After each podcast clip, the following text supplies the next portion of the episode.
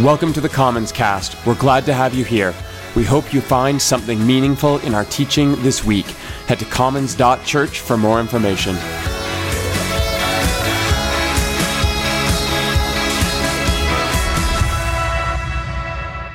It is good to be together here on this first Sunday in Lent. It's so good. Earlier this week, we had both parishes together for Ash Wednesday to be marked with Ash as we start our journey towards Easter. It was so nice.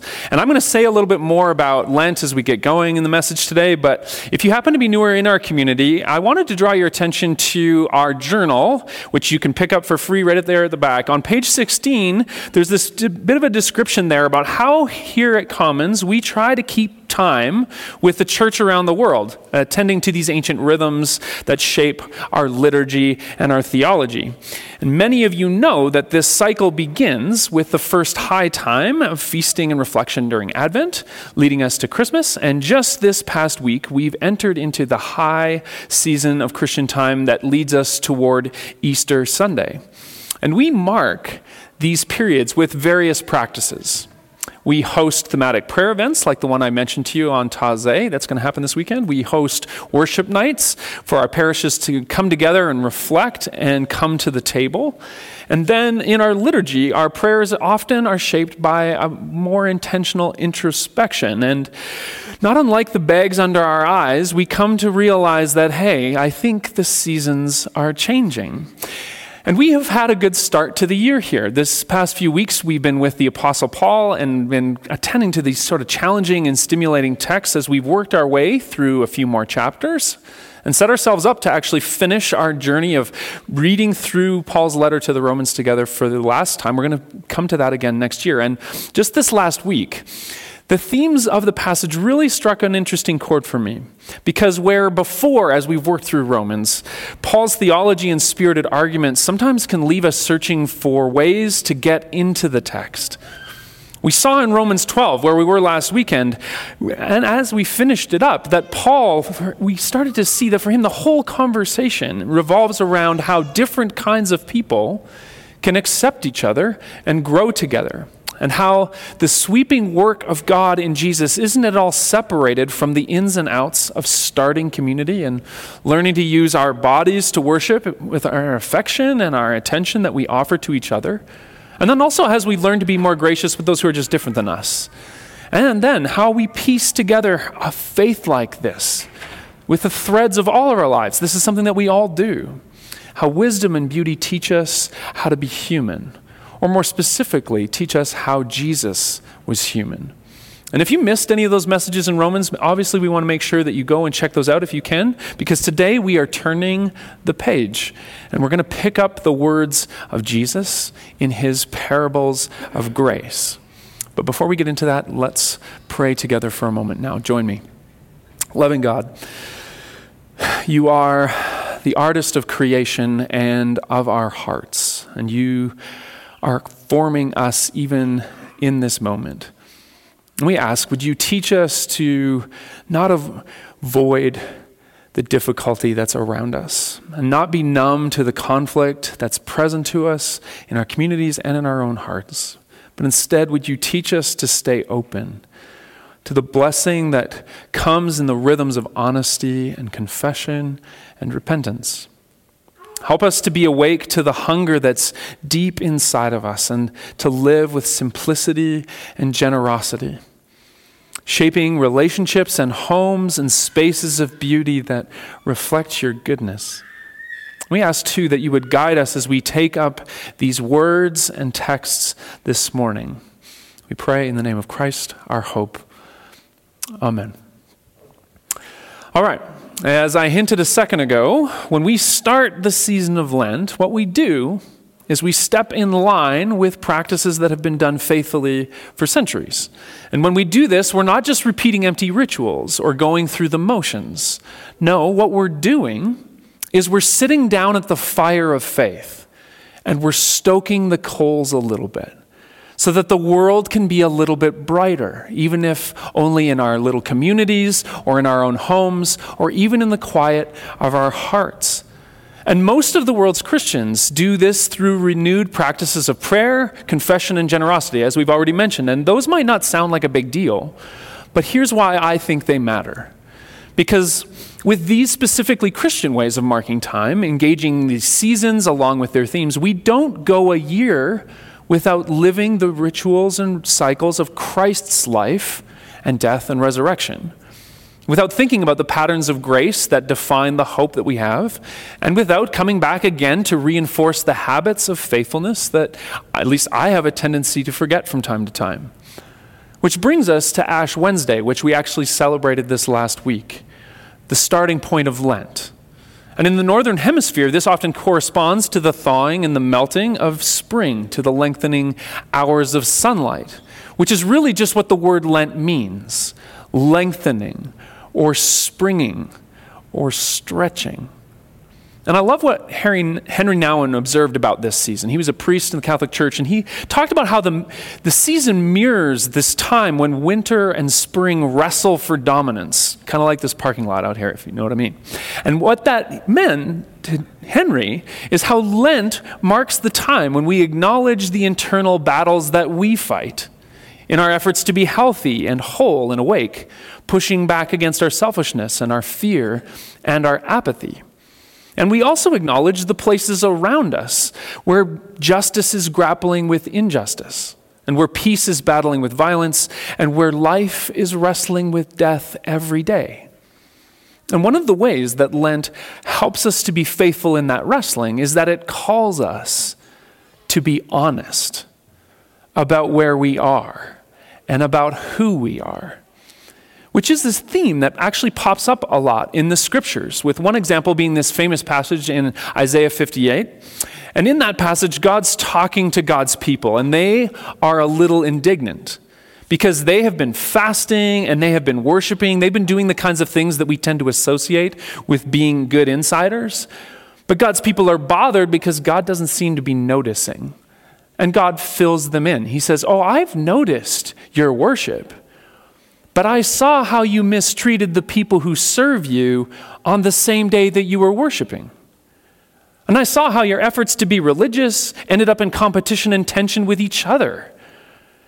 And all that's happening in that story from Isaiah is that God's asking the Hebrew people to come clean, to be honest about their condition, and to stop with the pretense, which is something that we can all hear today that Lent is the season where you can give up the charade of being a good Christian.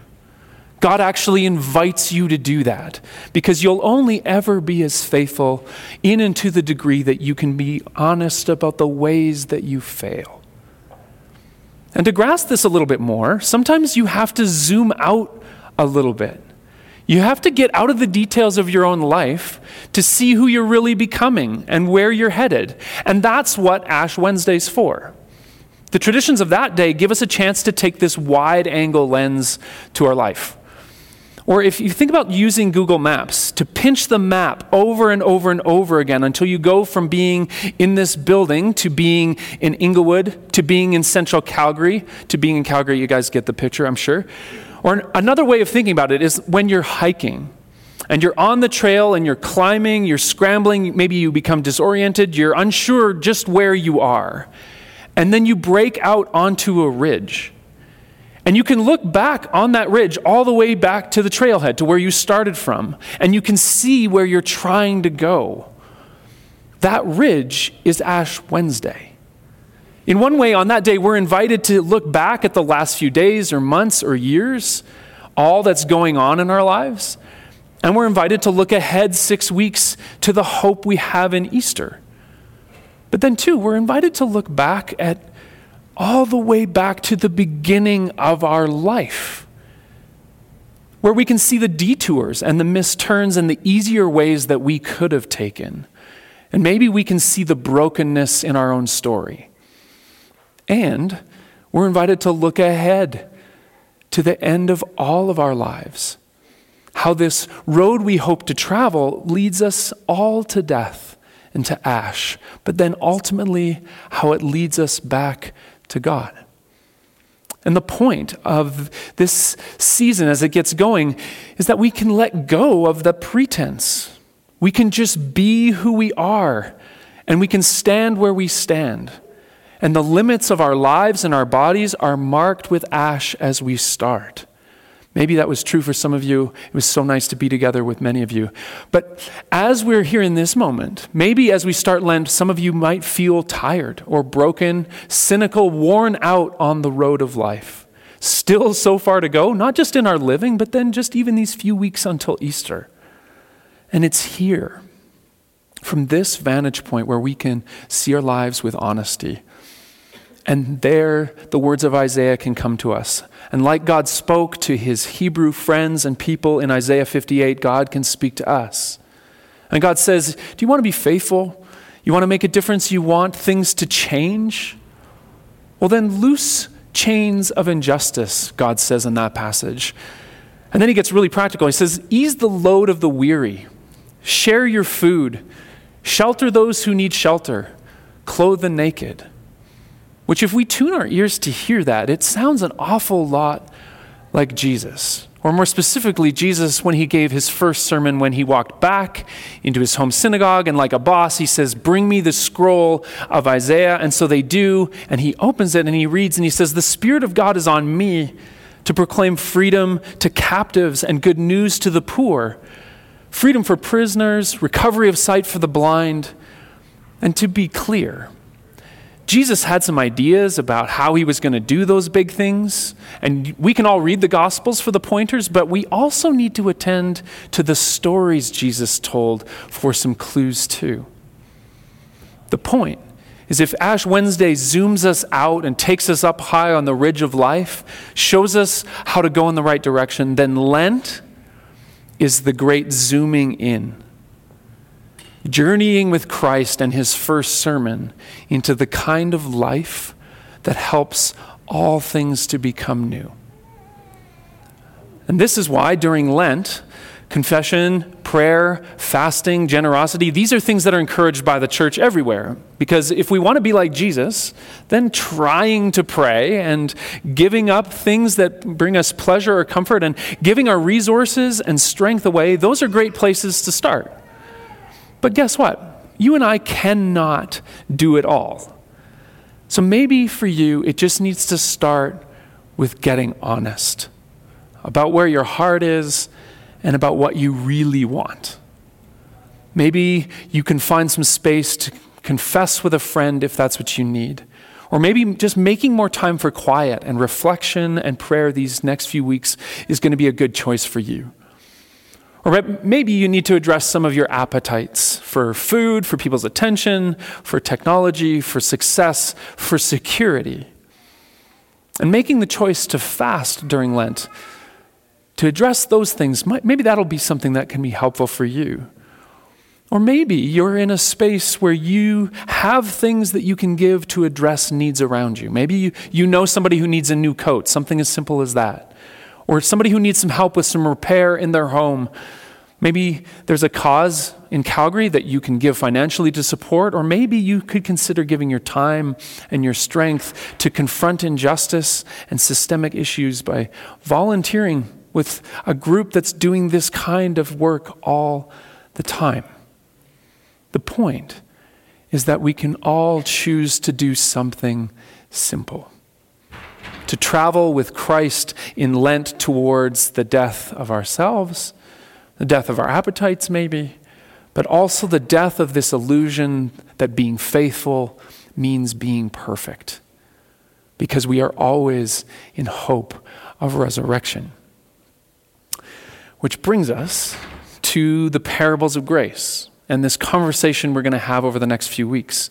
And here at Commons, we actually spend some time every year with the words of Jesus, taking time to look at a body of teaching or some stories about Jesus. And we have done this before during Lent as a way of paralleling Jesus' story with our own move toward death and resurrection to Easter. And before we jump into this works or this year's work on parables, I want to note that we've actually looked at other parable sequences if you're interested in more of this content or some of this sparks curiosity for you.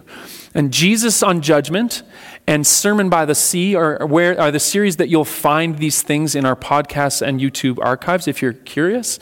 And obviously, we'd love if you found those things to be helpful even as we move through Lent this season together, too. But today, we f- focus on parables of grace, where we're going to look at this series of stories and images taught by Jesus. And in the Gospels, they actually fall right in the middle of Jesus' ministry. Between this story about him feeding 5,000 people beside the sea, where he fi- and when he finally makes his way to Jerusalem. And I've thrown the rough location breakdowns for you up there on the screen. And part of why it's important to note that this happens in the middle is because these stories illustrate a kind of self awareness in Jesus. Where early in his ministry, he's trying to distinguish himself from the teaching of other rabbis, he tells stories about farmers sowing seeds and nets being pulled through the sea. And these stories show how early on Jesus thought of his work as sparking a revolution that looked different than what people expected. It had arrived, but it was a hidden revolution, he said at times. And Jesus was just trying to get people to see it.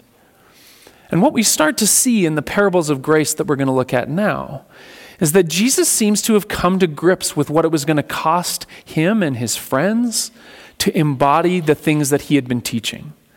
Which is why we start to see in these stories the themes of death and resurrection start to crowd the story. Or more specifically, Jesus just starts talking about his own death. And as a result, the stories change. And at least in part, this is something that we need to take with us into this series. This idea that the stories we tell tell us something about where we are and about who we're becoming, just like they did for Jesus.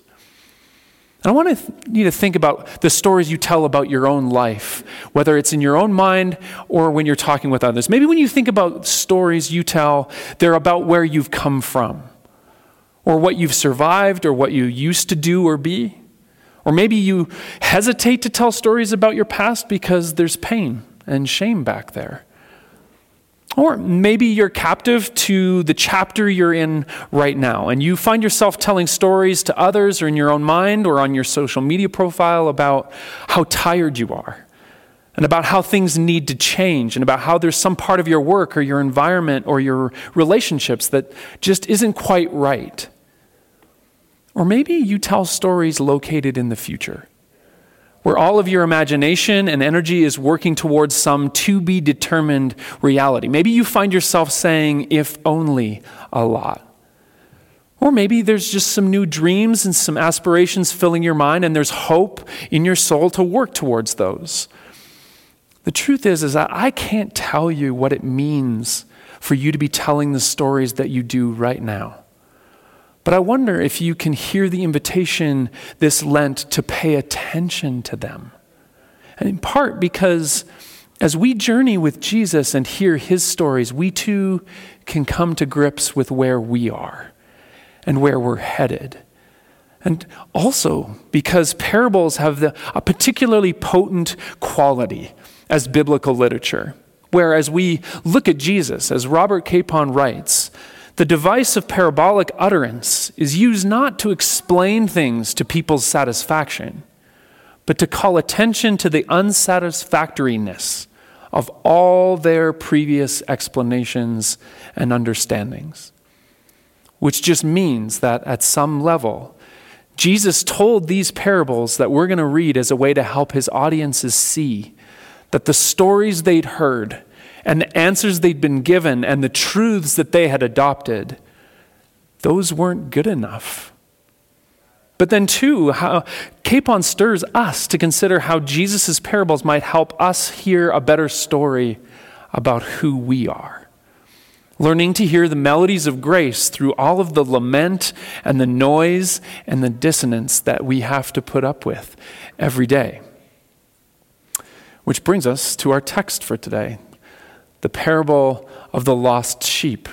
And unlike most of the stories we're going to look at over the next few weeks, this story is actually found in a couple of locations in the Gospels, which is important. So here's the story first from Matthew's perspective.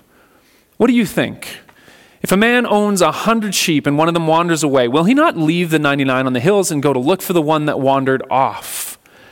And if he finds it, truly, I tell you, he's happier about that one sheep than about the 99 that didn't wander off. And in the same way, your Father in heaven is not willing that any of these little ones should perish. And now I want to read you Luke's version, because Luke tells it this way Then Jesus told them this parable Suppose one of you has a hundred sheep and loses one of them. Doesn't he leave the 99 in the open country and go after the lost sheep until he finds it? And when he finds it, he joyfully puts it on his shoulders and goes home. And then he calls his friends and his neighbors together and he says, Rejoice with me, I've found my lost sheep. And I tell you that in the same way, there's going to be more rejoicing in heaven over one sinner who repents than over 99 righteous people who don't need to. Now, at first glance, these stories look really similar. You've got a sheep wandering off, which is to say, you have a completely normal sheep. And you've got someone who owns a few sheep who either can't count right or who loses track of their sheep from time to time. And in both stories, the shepherd leaves 99 and goes to get the one. The catch is that the two gospel writers put this story in very different contexts. Matthew puts it in this broader conversation that Jesus is having with his friends and disciples. And his disciples are bantering over who is going to be number two once Jesus takes over. And Jesus hears them and corrects them by calling a child over and telling his friends, Truly I tell you, unless you change and become like little children, you're never going to enter the kingdom of heaven. Therefore, whoever takes the lowly position of this child is the greatest in the kingdom of heaven. Whoever welcomes such a child in my name welcomes me, Jesus said. And as you keep reading, Jesus warns his friends that they better not make things difficult for those who are like those little children, those who believe in him. See that you don't despise these little ones, Jesus says. And then he tells the sheep story which ends by pointing out that, like a shepherd looking for one sheep, in the same way, your Father in heaven isn't willing that any of these little ones should perish. In effect, saying to his friends, Your parenting God looks after the little ones. You guys better look out for each other. And we're going to come back to that in a second because Luke does something totally different than this. Luke 15 begins this way Now the tax collectors and the sinners were gathering around to hear Jesus. And the Pharisees and the teachers of the law were muttering, This man welcomes sinners and eats with them. And then Jesus tells the parable. And the parable ends by pointing out that, like a shepherd who finds one lost sheep and brings it home to a supportive community, in the same way, there's more rejoicing in heaven over one who repents than over 99 who don't need to. In effect, Jesus saying to the religious leaders, Heaven rejoices over lost people being found way more than over religious people following the rules. Now, what's clear is that Jesus is using this story to correct. In Matthew, he does this by pulling a little child into his group of friends who want to be the greatest and what's important to realize, actually, is that in Jewish culture, as in many, children are marginalized, seen as not being part of the community yet. And in fact, in Jewish society at that time, Jewish men were the only ones that mattered. Anybody who was on the margins, women, children, non Jews, they were second tier, they didn't count. So when Jesus puts this child in the middle of a group of Jewish men arguing who gets to be the best and says, You need to be like this, Jesus is reordering their understanding of what God's kingdom looks like and what advancement in it looks like, which is similar to how he corrects the religious leaders in Luke who thought that Jesus' integrity and his message were being compromised because he was eating with those who were cultural traitors and those who couldn't follow the rules. Ethnic and religious failures, these people Jesus was hanging out with. But guess what? This all is correction that Jesus is offering, but he wraps it in irony. Because Jesus asks in both these passages, he says, rhetorically, suppose you had a hundred sheep and one gets lost. Don't you leave the whole lot and go look for the lost one? To which the audiences would be saying, Nope. What's one sheep? Besides, sheep are stupid. They're weak and they're a pain to look after. That one keeps wandering off. It gets what it deserves. I got to focus on the ones I've still got. But then, for Jewish men thinking they held the top spot in the culture, and Jewish leaders thinking that they were the ones that God preferred, Jesus keeps going with the story. No, seriously, Jesus says. The shepherd in the story go, leaves the 99, the ones that, that he already has. He goes and finds the sheep, the lost sheep. The lost sheep brings the shepherd joy more than the ones who didn't wander off. Heaven parties over lost sheep being found over, way more than it does over good and obedient sheep. And you can almost hear how quiet the audience would have been. Because in this parable, Jesus was telling a story about God that changes everything.